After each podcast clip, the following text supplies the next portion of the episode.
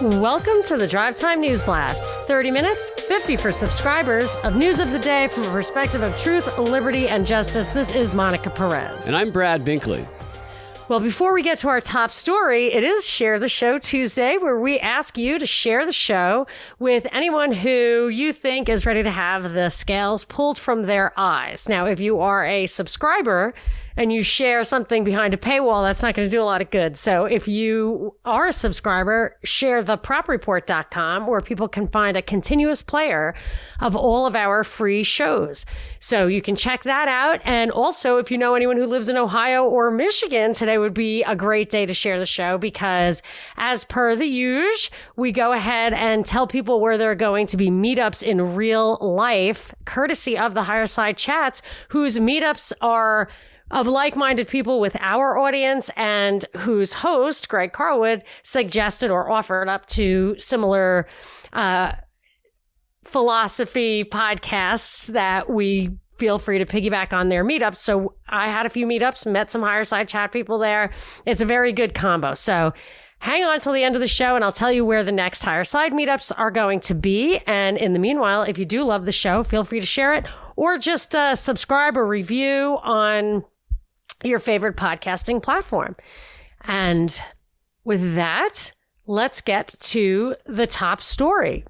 The Battle of Donbass has begun, according to President Z of Ukraine, Volodymyr Zelensky. He says Russia has begun their attack in what the media is saying could be a decisive battle in the war. Zelensky says Ukraine will not give up. They will continue to fight. The media is reporting on this battle, which they're amping up like it's a playoff game between hated rivals, is claiming that if Russia were to win the Battle of Donbass, it would be but a consolation prize for the Ruskies, since what they really wanted was to take Kiev. It's all very dramatic, so dramatic, in fact, that one MSNBC reporter named Malcolm Nance says he's done talking and has joined the war effort on behalf of Ukraine. That goes without saying, obviously. He even posted a photo of himself on Twitter holding an assault rifle, which is interesting in and of itself because you don't typically see Democrats posting gun selfies. But on top of that, while that battle has started, we also have the fighting continuing in Mariupol where hundreds of Ukrainian fighters, and I think you spoke about this a little bit yesterday, are holed up in the steel plant fighting off these, what they're calling invading troops, according to Ukrainian officials, who also said that at least 100 civilians, mostly women, children, and old people, the most vulnerable people, are that. also hiding un- in these underground shelters beneath the steelworks, kind of hold up there with the civilians, while a commander of the Azov regiment of the Ukrainian National Guard has said in a Telegram video that Russia has now begun dropping bunker buster bombs on this plant. So, what this comes off to me initially, first off, the on the ground source of information about what's going on in Mariupol that the U.S. media is relying on is coming from the Azov Regiment. The corroborating source that our media is relying on to support the claims made by the Azov are satellite images of what we're told are Russian actions or the aftermath of Russian actions. Satellite images from Maxar Technologies. So we have the primary source, Nazis, and then we have the evidence backing up the Nazis, a Department of Defense contractor that is a propaganda arm for the U.S. government, providing satellite images. That's the evidence that we're putting forth here. And then you know, I've heard them talk in the media in other wars when they have children and women in these bunkers and in areas like this where fighting is going on framed as terrorists hiding behind women and children so that the opposition mm-hmm. would have to kill mm-hmm. women and children in order to kill them and they were called cowards doing this. Now this to me seems like the exact same thing. Seems like you're hiding behind women and children and forcing the opposition. And not not to say that the opposition should do that. I think nobody should be killing each other here. I think all well, of the but you realize that this is what i did the deep dive on yesterday yes. Right? okay so the narrative from the West is that there's a thousand um, men, women, and children, but mostly like old people and babies in that thing, and that the that Russia said get out, but they're not getting out.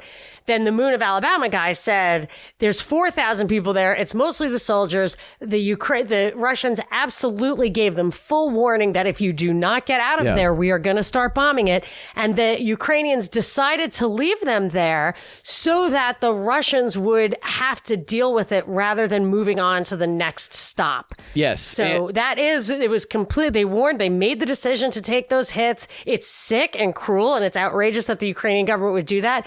I don't have a lot of sympathy for the Azov battalion who has gone out of their way to be in places like a theater or a, or a hospital or whatever to make it look like there are atrocities being committed, even though they are taking over these places and maybe even confusing the issue.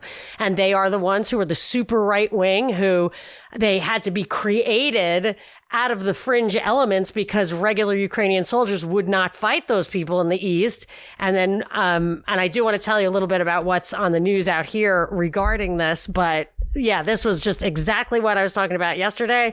They completely warned them that they would hit it, and they are. And then Ukraine made the decision to leave the guys in there. Well, what they're saying now from Ukraine is that Russia is not allowing the civilians, the women and children, to get out there, preventing them from getting out. They're saying blaming them on that. And as I said, I know that we've spoken a good bit about the Azov regiment, but what I've noticed over the past couple of days is that the media seems to have changed the way that they are citing Azov as a source of their on the ground information about the war. They've been citing them throughout the war as one of their primary sources. But early on, they said the name Azov a little more sparingly in their reports and articles. They'd bury the fact that they were the source of whatever the story was in the bottom of the article where no one reads. You know, where you put shady sources of information, they weren't featuring them prominently in their reporting like you would when a source is someone that is universally trusted and loved. Like if Mother Teresa is your source of something back when she was alive, you're probably going to lead with that because the people listening are going to be like, oh, Mother Teresa said so. However, the media now seems to be doing that with the Azov regiment when they're citing them, or at least they're moving towards doing that because they're saying their name more and more, and they're saying it up front in articles, even. And they're doing so in a way that just seems to imply that these are the good guys, we know we can trust them, and why would we ever question the validity of their claims? And they've stopped mentioning their Nazi background altogether. Even if they ever did, they did years ago when they would report on Ukraine and this group, but now eh, they just kind of sweep it under the rug. It doesn't matter. It's like a normalization of the term and I guess of the group as well. I encourage anybody to just go read the whitewash, the Wikipedia of the Azov Regiment Battalion, whatever you want to call it, because even the whitewash makes them sound Yes. horrible. Their logo makes them look Their like logo, Nazis. the Nazi logos. We funded them in 2015. We trained them and funded them. Trump actually stopped the funding of them in 2018 after it was restarted by Obama. The same media that is now citing them as the absolute sources to trust has admitted that they are white nationalists and Nazis among this group, that they have a history of being Nazis. And then they justify it in the Wikipedia by saying, yes, many of the members of this Azov battalion are aware of the history of the battalion. And maybe they even have tattoos of swastikas on their arm. But they join up anyway because the battalion is known for being good at training people. So that's like saying, hey, so and so joined the Nazis. He's familiar with the history of the Nazi Party, but he only joined them because they're good at training people to kill people. Well, the narrative out here, Bill Handel is the morning guy out here. And Yeah, you know, Bill Handel on the Law is that's his Saturday show, but he's the everyday morning guy on the biggest station out here, KFI. And he just it was like, I know all about geopolitics. I'm going to tell you about this. What happened? What's happening now is these Russian atrocities against these people in the east. There, um, Russia will get the east of Ukraine. They will continue to commit atrocities, and just like the Holocaust, we will let it happen and then later say never again. That's what's happening, and we don't do anything about it. And and you know, it's we're cowards because we don't interfere. Yada yada. Handel on the law so that Jake Oh, yeah. Tapper asked Zelensky specifically about never again. Do you feel like never again? What do you think of that term now that you're involved in this? And Wow. Zelensky said that Yeah. I think that it's it's not true. The world doesn't think it's true because it's happening again. I mean, it was talking points for sure. But then when he was saying this has been happening since 2014 and we haven't been doing anything about it, that's what Bill Handel said. This has been happening since 2014 we haven't been doing anything about it. It's like, do you know what's been happening since 2014? This is Russia doing something about it. Yeah, he needs to stick to Handel on the law instead of propaganda. I think the Handel on the law is his side gig. Yeah. So yesterday we were talking about the the nuclear threat and Zelensky kind of teasing the idea of a suitcase nuke or a tactical nuke being used in the uh, story in Pennsylvania. Well, today there's a headline: the moment Putin's nuclear bomber flies close to Ukraine border in major war escalation. And there was videos caught of four aircrafts, one of which could be used to carry could be used to carry nuclear bombs between Moscow and the Ukrainian border. And other than that, there's absolutely no evidence that there was a nuclear bomb in this plane. They have no evidence as to what this mm-hmm. What its intent was doing. And the other planes had been used to carry other types of weapons that aren't nuclear bombs. So that's all that we did know is that nuclear bombs were not being carried on most of these planes.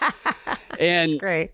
See, I just thought that was obviously put there to try and continue onto that theme. Yeah. Yet, despite this, the Russian side has come out, and of course, there's going to be the opposing narratives. They've come out and said, we're not going to use nuclear weapons. One of them, one of them basically said that, said that we understood that the threat to everybody using nuclear weapons is, is one that we're not willing to risk. And it's not us saying that we're going to use nuclear weapons. It's President Zelensky saying that. And the stuff in Bucha Bucha is staged and faked. He's been saying that, but right. directly in opposition to the nuclear narrative, and it's not being reported at all. Yeah, they are definitely promoting those themes. The that that is like a form of atrocity propaganda. It's that yes, constant it terror of what could happen next. And the way I think Putin is preventing World War III, people might think like he must be stopped now because he's going to invade the rest of the whatever, and then it's going to be nuclear. And and they even have made noise like that, like Sergei, um, what's his name, Lavrov he's the foreign minister. He, I think it was he or somebody with that kind of credibility said, we may well see something really scary if you guys don't get out of our way. And I don't think that they are. I mean, they seem to be letting this thing take its natural course. I mean, I think it, it was very telling that Bill said that they were going to get the East. And I think they are. I think that's what the, since, since Tejas and Donbass said it, at the very beginning of this thing, he said it was already, it was a pre-pack. Yeah. And that's what they're saying even till now. Certainly.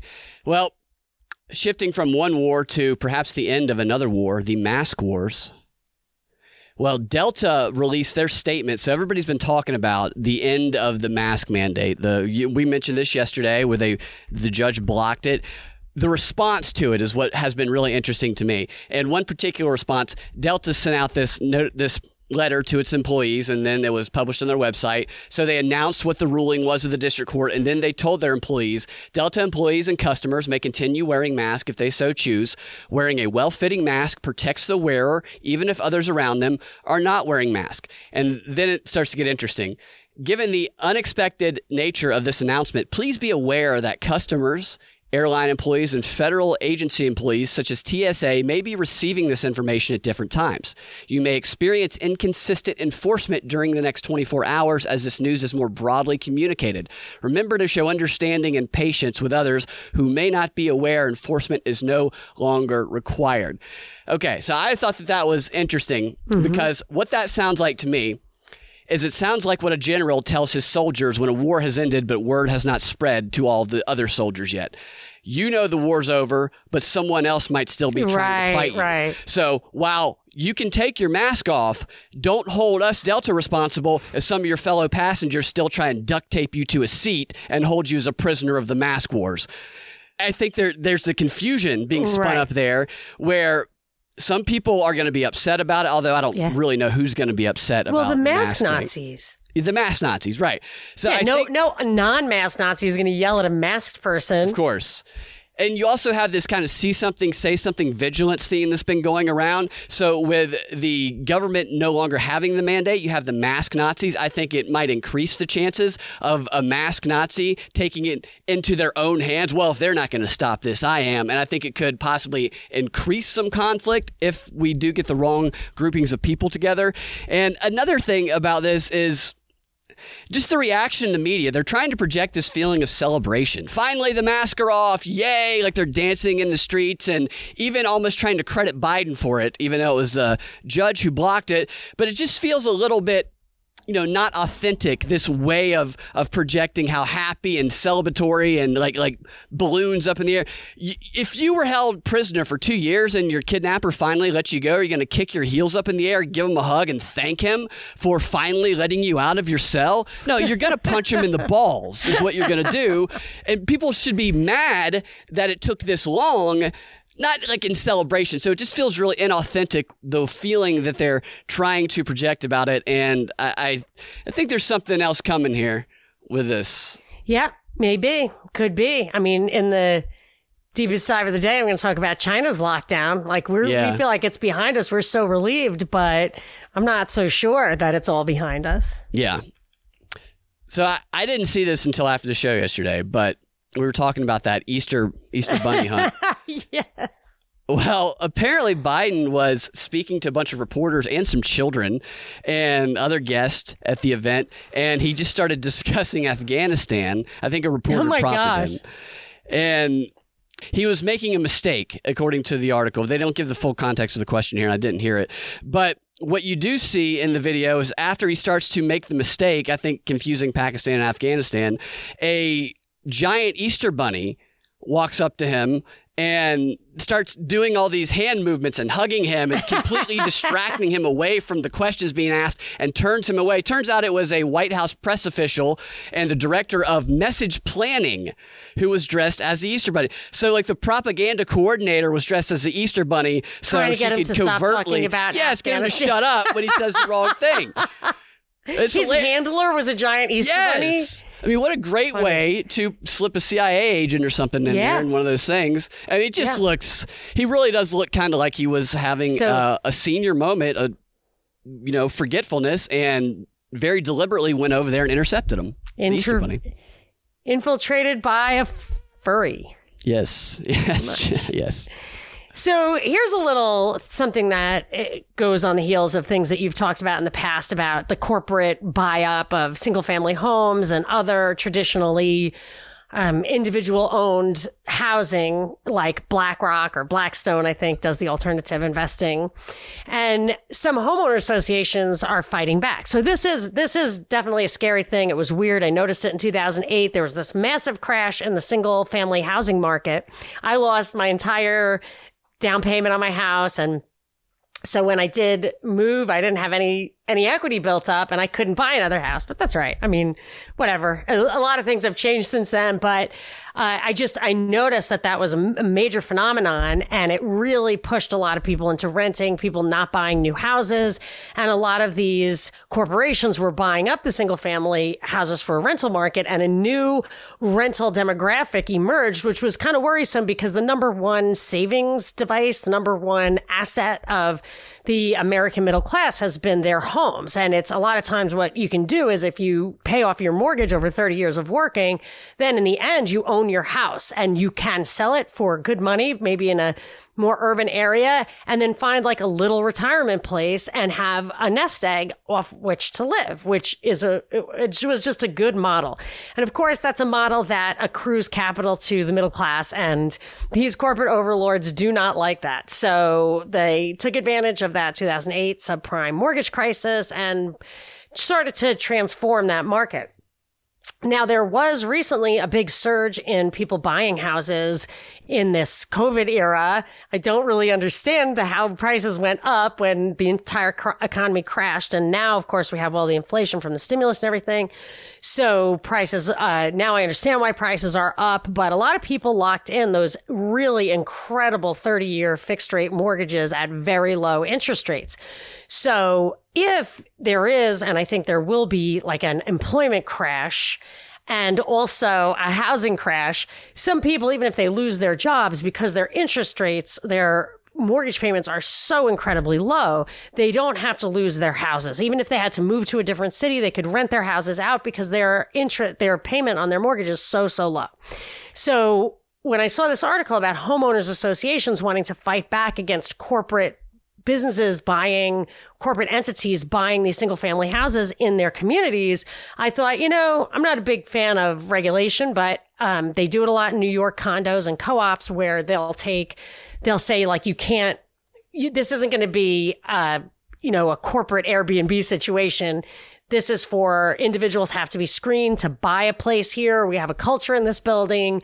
We want people to be responsive. We want people to live here and care about the noise level and all that kind of stuff. Very strict in New York like that. And, um, plenty of people get turned down from even being able to buy a condo in a building because of, I mean, it really is strict.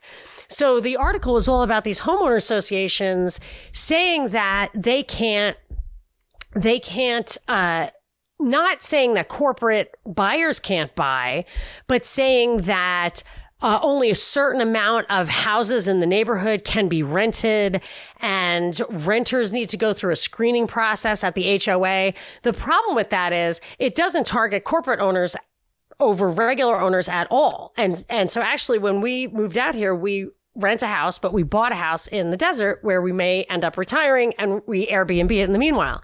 Well, they p- passed this new law after we bought it that you couldn't rent it out for less than 31 days. So that really impairs your ability to rent it out. It totally changes the model of whether or not you can continue to own that home.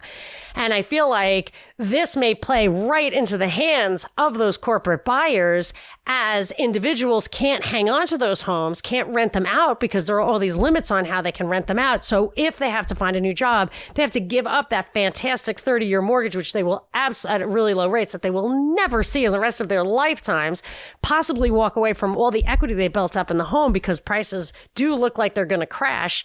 And, and what, what will the outcome be? The outcome be will the only buyers left will be those corporations and the HOA will lift those rules once the once the crash happens there. I'm very worried about that.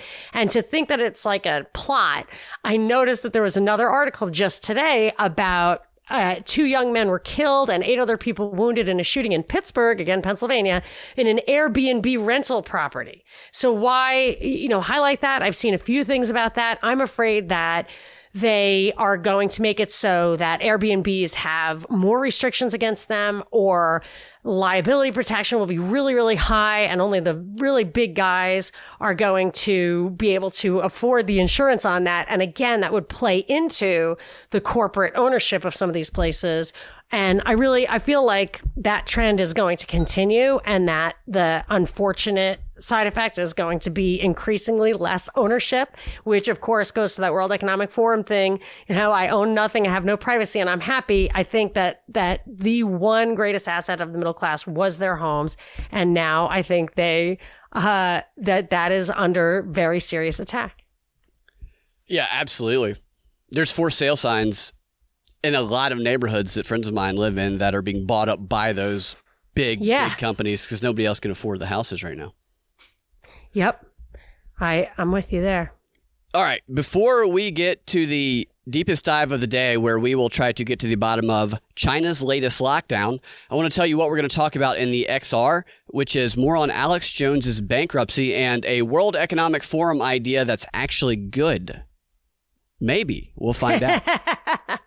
But before we get to that, if you haven't yet, do us a favor and check us out on Patreon. Patreon.com slash propaganda report is one of the many ways we support the show. We do a lot of cool stuff, a lot of informative stuff on there. We publish bonus content every day of every weekday. So regardless of what tier you sign up for, you're going to be getting that premium content from us during the week. And on top of that exclusive content, you'll get this show, the Drive Time News Blast, Monday through Thursday and some Fridays ad free. We take out the ads for the subscribers, giving you the DNB plus the premium XR full hour of listening with no commercial breaks.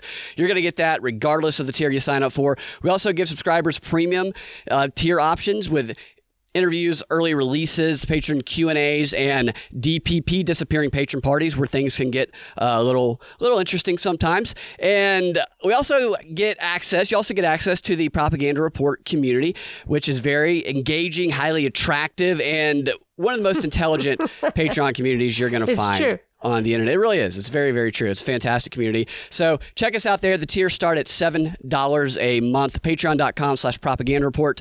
And we have a Zoom party coming up this Saturday. Is that yeah, correct? Yeah, that's going to be fun. Yeah, so check that out. If you want to attend that Zoom party, you can check out that tier. And now on to the deepest dive of the day. Well, the HOA thing was a little bit of a deep dive, but this is a super deep dive because we're talking about this China COVID restrictions. So have you heard this that Shanghai continues to be locked down? They had the, one of the most stringent lockdowns since the beginning of this thing because of the Omicron variant. Okay, Shanghai is 25 million people. That that so the people number of people affected by this 25 million people confined to their homes since late March. So that's coming up on a month. It is straining domestic logistics networks. I guess they're having a hard time feeding people. I've actually heard that.